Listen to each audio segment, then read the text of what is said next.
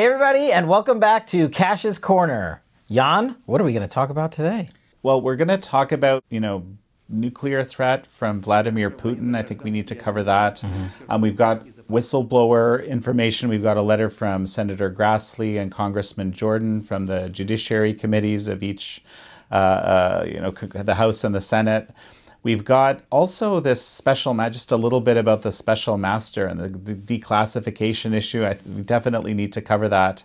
And finally, you know, Danchenko filing keeps on giving. So, but what's that on your lap?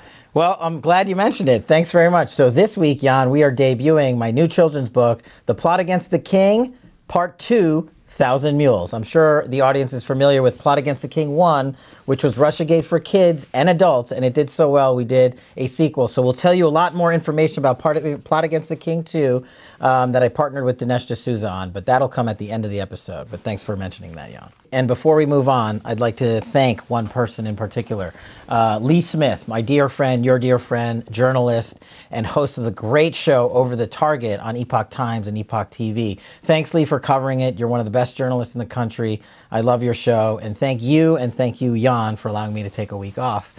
And now we're back. Well, so let, let's talk about some, you know, I think for everybody it has to be disturbing news, which is basically, you know, I think Russia, Vladimir Putin is uh, mobilizing 300,000 reservists reportedly, and basically saying that the nuclear option is on the table if he feels threatened. Yeah, that should just be one of the worst case scenarios anyone can ever imagine. Look, we followed this closely on the show up to Putin's invasion, and even I thought he didn't have uh, the gall to go in and do it. But what it showed me was the rise of Vladimir Putin's power on the world stage and how little he cares about an American response to retaliation or from a joint Western alliance response to retaliation. And what we've seen over the last, I don't know, six to eight months is Putin hanging out in Ukraine, causing death, uh, murdering kids, murdering adults, murdering women in this ugly thing we call war, which is constant there now. And he comes in yesterday, I think, or the day before, and says nuclear options are on the table. That is a striking escalation. It is the ultimate escalation. There's nothing you can do past that. And so I think it's a failure of American diplomacy and geopolitical navigating overseas that is partly responsible for Putin coming to the stage and making such a definitive statement that would literally cause the end of if not the entire country, a part of it, and massive swaths of a population, because that's what a nuclear weapon is for. That's why it's called the end of days weapon. And so I really hope um, he's just conjecturing, but as a national security official, a former one, you know, hope is not a strategy. You know, what is this administration, what is the Biden administration's policy uh, to take this on and combat it? and make sure that it never happens? What are our allies in Germany, in the UK, and other West France? What are they doing to combat it? And tragically, you've seen other mishaps on the world stage. Most recently, you heard from President Biden on a separate but sort of related issue. He was over in the UK paying his respects to the Queen, and rightfully so, and he was asked about Taiwan. And he said, What if China invades Taiwan? And President Biden, I'm paraphrasing here, basically said, We're going in. We, America, are going in. U.S. forces, U.S. men and women, would defend Taiwan in the event of a Chinese invasion. Yes. And, and the world was like, Wait a second. Did you just change American policy from the last 50 years vis a vis China and Taiwan? Because that's never been our policy. And then the White House, of course, rolled it back and made ambiguous statements saying that's not what he meant. But you're the commander in chief. When President Trump made these types of statements definitively, he knew what he was saying and he didn't have to have the White House clear it up. But you also have to remember there's Kim Jong un in North Korea who has nuclear weapons, supposedly. And he's been firing rockets off for the last 16 months into the Sea of Japan on his, on his test flights. None of this has decreased. It has all been a constant escalation, um, threatening not just American security, but civilian lives in China, in the Ukraine, in Russia, in North and South Korea, in Japan, and so many other places. And the response has been muted, if, if um, at, at best, by the Biden administration. So I don't know where it's going to go. I really don't. And it, it cannot go to nuclear war. But we are just not in a position of strength anymore. There's a number of voices out there that are basically saying, well, actually, it was, you know, kind of Western aggression that precipitated this. Just, you know, give Putin what he wants. He might just be crazy enough to, to launch a nuke. Um, and let, let, let's just get peace at any cost. Well, it's not ours to give, right? You know, a piece of it is the whole NATO alliance growth since the fall of the Berlin Wall and the Soviet Union, right? You know, back then, quick history, we, the Western alliances, had promised the Soviet Union that fell that there would be no infringement, no new additions of NATO countries um, along the what was then known as the Iron Curtain. Fast forward 40 some years later, they have added the NATO alliance on that border, on that Iron Curtain, has added, I believe, and you can check me, half a dozen countries into the NATO alliance. So Putin's position, I don't agree with it, but Putin's position is okay, you guys have spent 40 years violating an agreement, adding to NATO along our Russian border or in the area, and you're continuing to do so with talks of now adding Sweden and other countries into NATO. And from their perspective, they're like, you continue to break the agreements we had at an international front to end a conflict 30, 40 some years ago. So he now has justification in his mind to create a new conflict and escalate it so much so that we're now talking about nuclear weapons. And that is a direct result of, I believe, the politicization of our American national security apparatus, which has severely weakened um, during President Biden's regime. Because look, you don't have to be a Trump fan to know it, but these types of things did not happen on the national security front during President Trump's presidency, whether it be Xi Jinping in China, Putin in uh, Russia, or Kim Jong un in North Korea. Okay, let, let me see if I understand you correctly. This is something that Ukraine has to decide. But of course, there's this whole Western coalition, which is, you know, that Ukraine wouldn't have a defense without its support, right? Right. And that's why that whole NATO discussion comes back into the fold. It's it's not America singularly to um, defeat this escalation by Vladimir Putin. It's not like we can we America can just hand him something and he'll say, okay, we're good, we'll go back. Mm. It's going to take a collaboration of the Western powers and the Ukraine because that's where the war is and it's if, if that's the road they go down, it's going to take some significant land concessions in the Ukraine that I just, you know, from my reading of what's been going on, I don't see the Ukrainian people willing to give up. So I don't think that it's going to be resolved in that diplomatic fashion because of what I said earlier, too. We just don't have, we America don't have the global stance we used to have two, three years ago.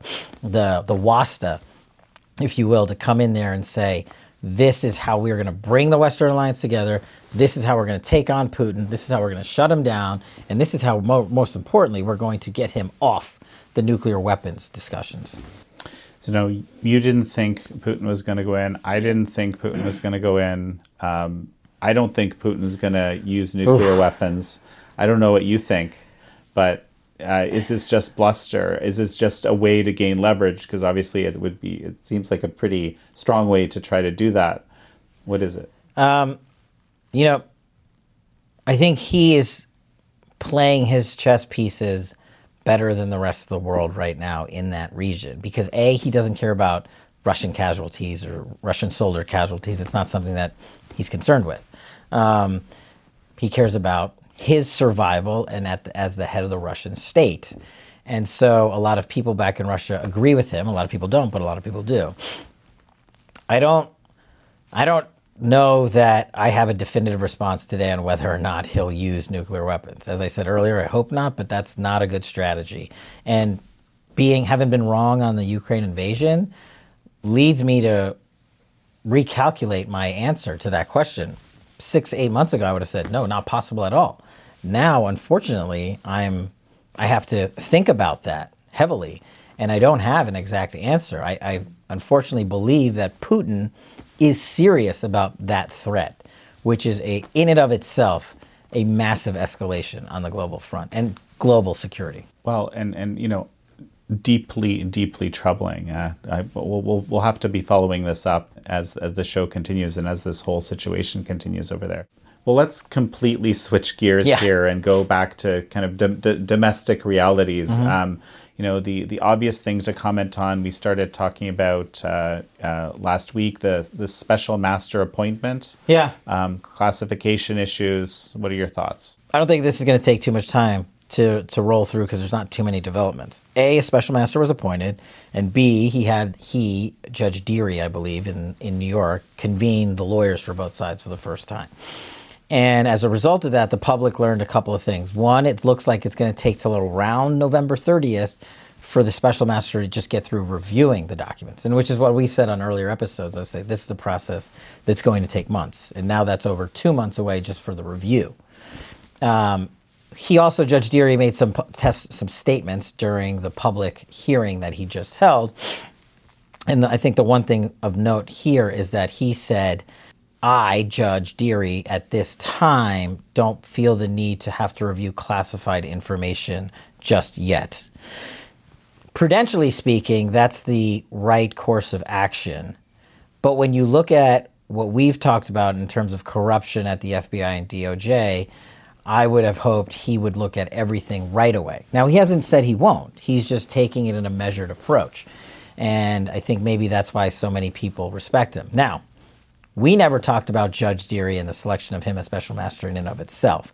I probably would have gone a different way. Judge Dearie is one of the FISA court judges that signed a surveillance warrant against President Trump, which turned out to be an unlawful surveillance based on the investigation I led with Devin Nunes um, at the House Intelligence Committee. So this can go one of two ways. I've heard a lot of people on TV say, great selection because he has a chance to fix his wrongs. Well, maybe. You know, a federal court judge doesn't like being told he got something wrong, but of course, a federal court judge also doesn't like being lied to. So hopefully, he has that information in hand when he's making these decisions, and the same FBI and DOJ uh, actors are presenting him with their, you know, quote unquote definitive positions and that everything was done above board when he has been the victim, if you want to put it that way, of an FBI and DOJ corruption, which led to an unlawful surveillance of a president or presidential candidate. And I remind our audience, as a result of our investigation, two of those first four search warrants um, were completely revoked by the Department of Justice. Now, Devin Nunes and I did send on, on behalf of the House Intel Committee way back when we found these errors, an extensive memo to the FISA court detailing our findings. And at the time, these FISA court judges wouldn't even respond to us or just said, go talk to DOJ. And so I'm disheartened um, that these judges back then wouldn't listen to our fact based findings. And now you have one of these judges who is in charge as special master. I don't know if I would have gone that way, Jan, but um, he seems to be taking a methodical and prudential approach based on his public statements um, from this week's hearing. So something else that we'll keep following, uh, you know, no doubt as it continues. It seems it'll be it'll be some months of process here. Um, you know, on on a related note, it, there is this new uh, prosecution of the Trump family by the New York Attorney General. Um, what are your thoughts? Uh, I have a lot. Um, my problem with an estate attorney general or any law enforcement officer, and as the attorney general, you're the number one law enforcement officer of that state at the state level, is Letitia James campaigned on this for four years. She said President Trump was an Ill- illegitimate president before she, she was ever in office. She ran on that. She further went on to say and promised the electorate that she would sue and bring charges against Donald Trump, having never investigated him. Talk about a conclusion or putting the cart before the horse. She was politicizing uh, law enforcement by saying, "I'm going to get you," and now all you know the rest of the family. But I haven't looked at anything. That that to me, as a former federal prosecutor and a public defender, is shocking. And you know, maybe ten years ago, I would have expected the left to come out and say, "How can you make such a statement when you haven't looked at any of the evidence?" And now, fast forward, what she's done is say, okay, I'm filing a civil suit. We all know the gymnastics and the amount of time and energy she expends trying to bring criminal charges, but couldn't. And just to put a caveat on that for our audience, you know, generally when you are unable, your primary choice as an attorney general or prosecutor is you bring criminal charges if you can prove there was criminal conduct. Seems to me she failed on that front because the evidence didn't support it. So, what's your secondary option? civil suit. And what does that mean? Money. And so now she's saying people in Trump world were corrupt and you, Trump world, have to pay hundreds of millions of dollars. I don't think that case is getting settled anytime soon. You know, I think President Trump will probably fight it. But I think it is the another another example of the politicization of our law enforcement. It's another version to me of how are we going to get Trump now? And this seems to be New York's state attorney general's way of doing it. So before we jump to talking about these, you know, whistleblower allegations Mm-hmm. from the judiciary committees, um, I just want to briefly talk about the Danchenko case. This is what we obviously Yeah. talked with Lee about uh, last week, and you know, so there, there's this very interesting motion about the mat- materiality of basically this. Uh, Danchenko being investigated in a counterintelligence investigation some you know 10 years prior what relevance does this have i guess that's the that, that's the question why are we litigating that So the, the motions in which we'll put up for our audience to see and links to see it are filed by John Durham and Danchenko's defense counsels. And as we've discussed on earlier episodes, probably some months ago, these are pretrial motions. John Durham saying, I've got evidence I want to use. We call it quote unquote prior bad acts information or evidence of the defendant. The prosecution is saying did other things wrong in his past and we want to introduce that in our case in chief to the jury. The rules of evidence don't allow you to just stand up in court on day one and say, they did X, Y, and Z five years ago. You have to follow the rules of evidence, file these pleadings. So that's the mechanics and, of it. and you have to kind of prove that it makes sense that it's relevant basically well, yeah, you're right. Yeah. You have to show what the rules of evidence require. And in this case, they require materiality, as you said. And of course, it always has to be relevant and it has to be more probative than prejudicial, as we say. Um, that means it, it provides more evidence that the jury uh, can use to make a determination rather than just inflame them. And so, look, for me, this is one of the most shocking findings that John Durham has, has put out. And I, you're talking about the guy that did the Russiagate investigation with Devin Nunes that figured out Christopher Steele was a paid asset of the DNC in the Hillary Clinton campaign. But not only that, he got paid by the FBI as a paid informant to produce false information to hijack a law enforcement agency and lie to a federal court to unlawfully surveil a presidential candidate. As if that weren't bad enough, and I've said this before, Danchenko is like the new version of Christopher Steele.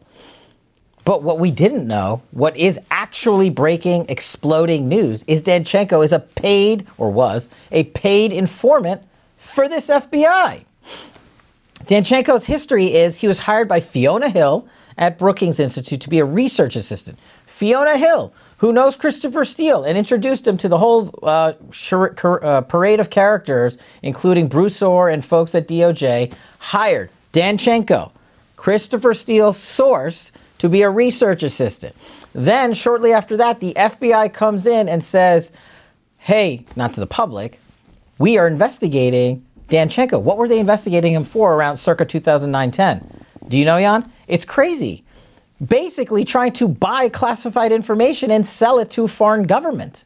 This guy that's now charged by John Durham, some 10 plus years later, who was Fiona Hill's research assistant. And I believe it's no coincidence that Fiona Hill knows both Danchenko and Christopher Steele and the likes of Charles Dolan and Fusion GPS. I've always called on her, the need for her to be investigated by both Congress and the DOJ for her involvement um, in the biggest government criminal conspiracy in U.S. history. Danchenko, it was some point determined by the FBI after two years of investigating, we're not going to bring a charge. So what do they do?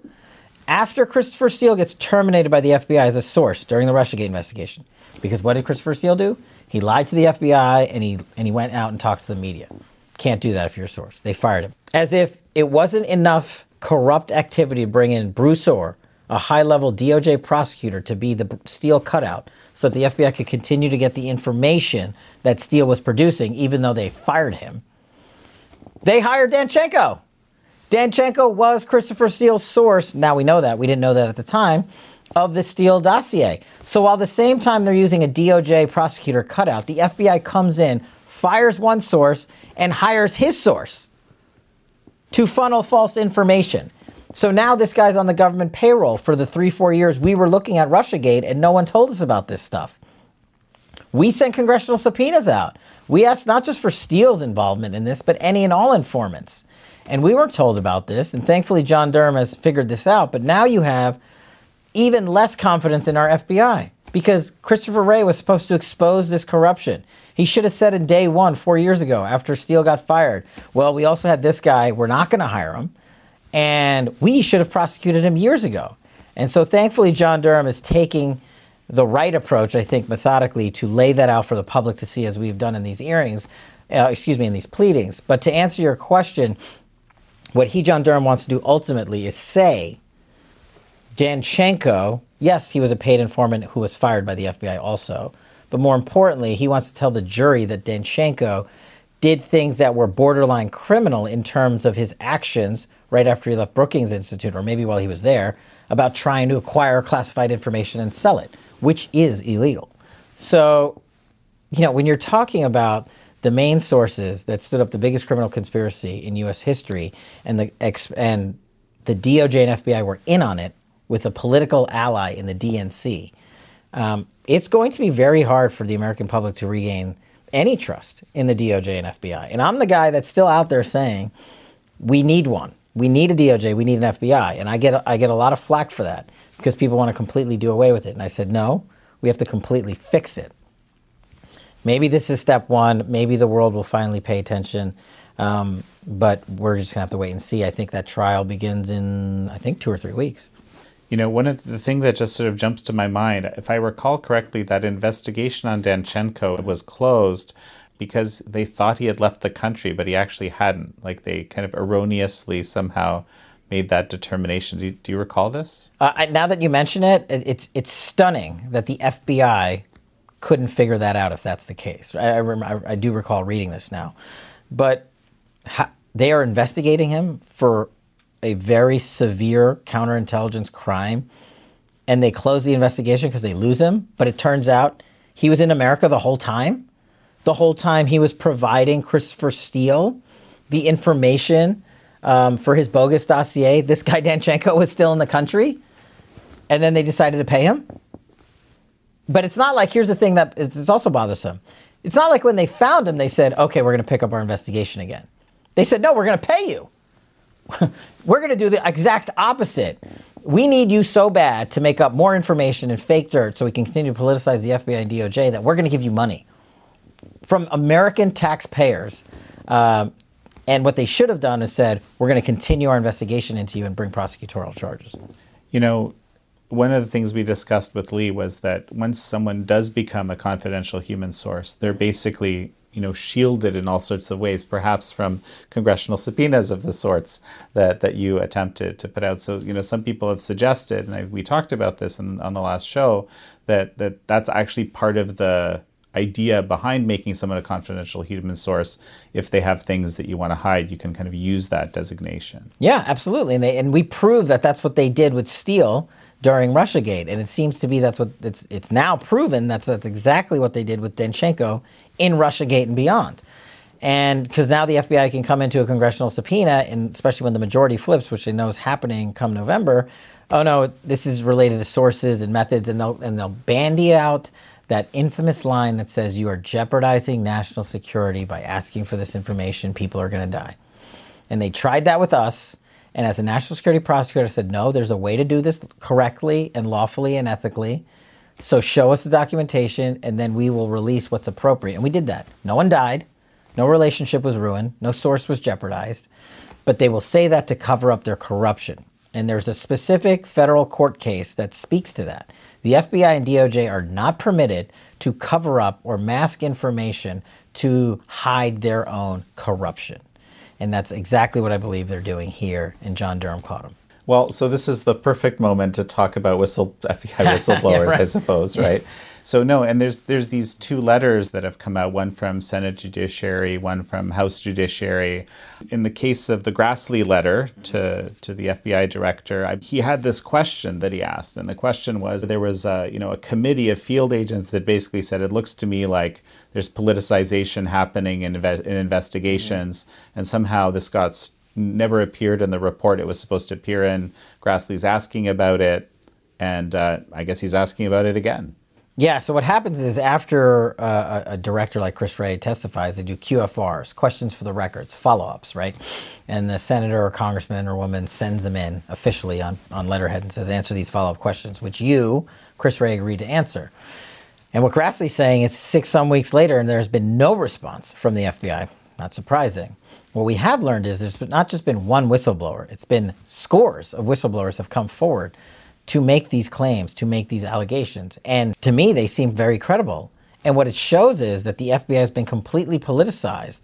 And what Senator Grassley is, I need saying, I want to get to the bottom of this. Are you telling me the FBI had a group that was created to monitor um, field level agents' activity and sort of grab grab the pulse of what was going on, and instead of doing that, you used it as a political uh, cudgel to stomp out certain investigations or allow others to proceed. That's what Senator Grassley is investigating. It's pretty damning information to come from not one, but multiple FBI whistleblowers. And, you know, what's disturbing is that they are being retaliated against. But there's a specific Whistleblower Protection Act, a statute on the books for federal law that says you cannot, no agency can um, retaliate in any way, shape, or form against any whistleblower that comes forward to expose fraud, waste, and abuse or criminality. And so, you know, we got to, this one we're going to stay on for sure because if that's the case, um, boy, Chris Wray's going to have a really difficult uh, winter come the change of gavels. Well, and so let's just look at this other letter that came from Jim Jordan. I mean, basically, the, the whistleblower allegations, again, if I've got this right, are that you know there are investigations that are ostensibly being run out of various field offices, mm-hmm. but actually the Washington field office is holding the reins. People are saying I'm listed as running this investigation, but actually these people from Washington field office are running it. Um, that that seems like a big deal. That's a big deal, and we'll get to that in a second. What the letter also says, which we'll put out for our audience, is they, the FBI, are using this system you just described to pad falsely the statistics for domestic violent extremism and tie it to January 6th.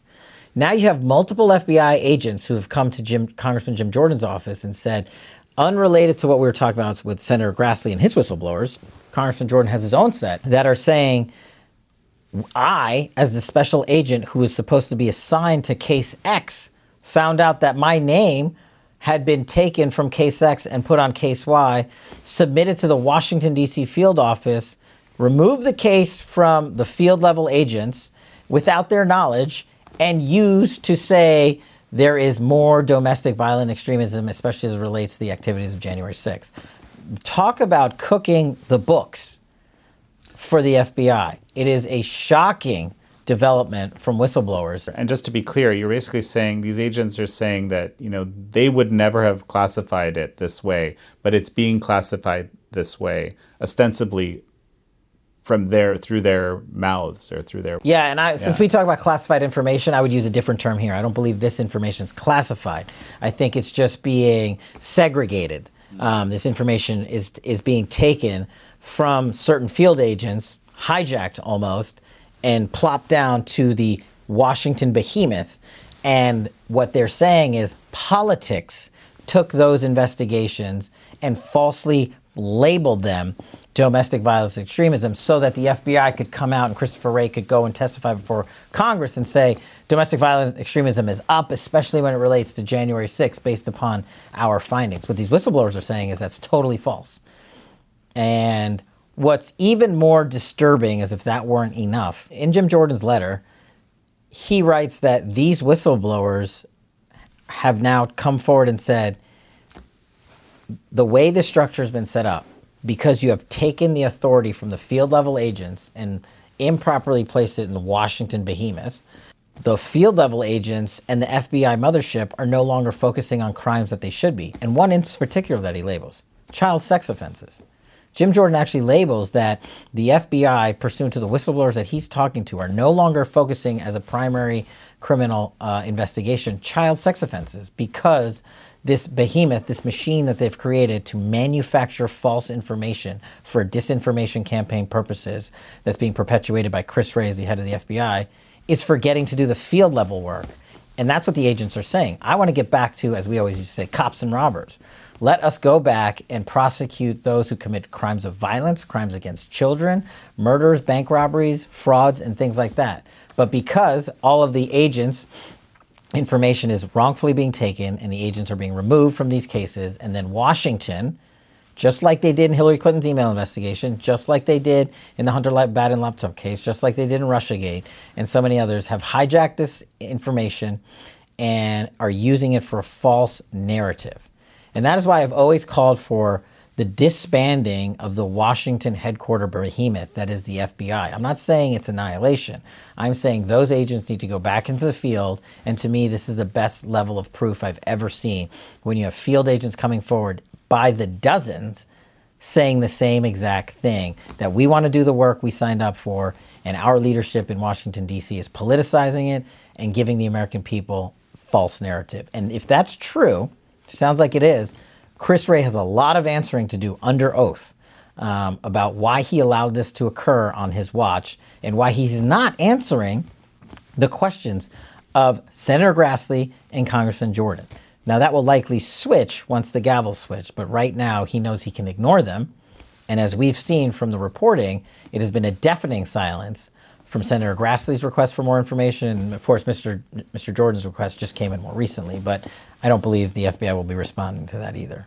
Kash, it's time for our shout out. It is, Jan, but if you'll indulge me, before we get to this week's shout out, I want to talk a little bit more about my book, my new book, The Plot Against the King 2000 Mules. With in collaboration with Dinesh D'Souza and his documentary 2000 Mules, we have brought to you the sequel to The Plot Against the King, which talks about Russiagate. And in this book, Plot Against the King 2000 Mules, Dinesh and I talk to the world about election integrity. And we want to stress that it's not a book about politics and saying you should be a conservative or Republican or Democrat or liberal. It's our mission to educate our children to do what's right truth and the, the mission comes first. And we want everyone, not just kids, but adults across the country to get it. So if you want to support us, go to plotagainsttheking.com. You can pick up one copy, two copies, both books today. I'm even signing them. Plotagainsttheking.com. And so this week's special shout out goes to our friend Lee Smith, as we talked about at the beginning of the show. And talk about things coming full circle. Lee Smith is the guru of Russiagate and the plot against the president, which you haven't read that book, you must read it ASAP. And he was my inspiration for my books, my series called The Plot Against the King. So, Lee, thanks so much to you. Our audience, thank you so much for the live chats every Friday night and for posting on our board. Please continue to do that, and we'll see you next week on Kash's Corner.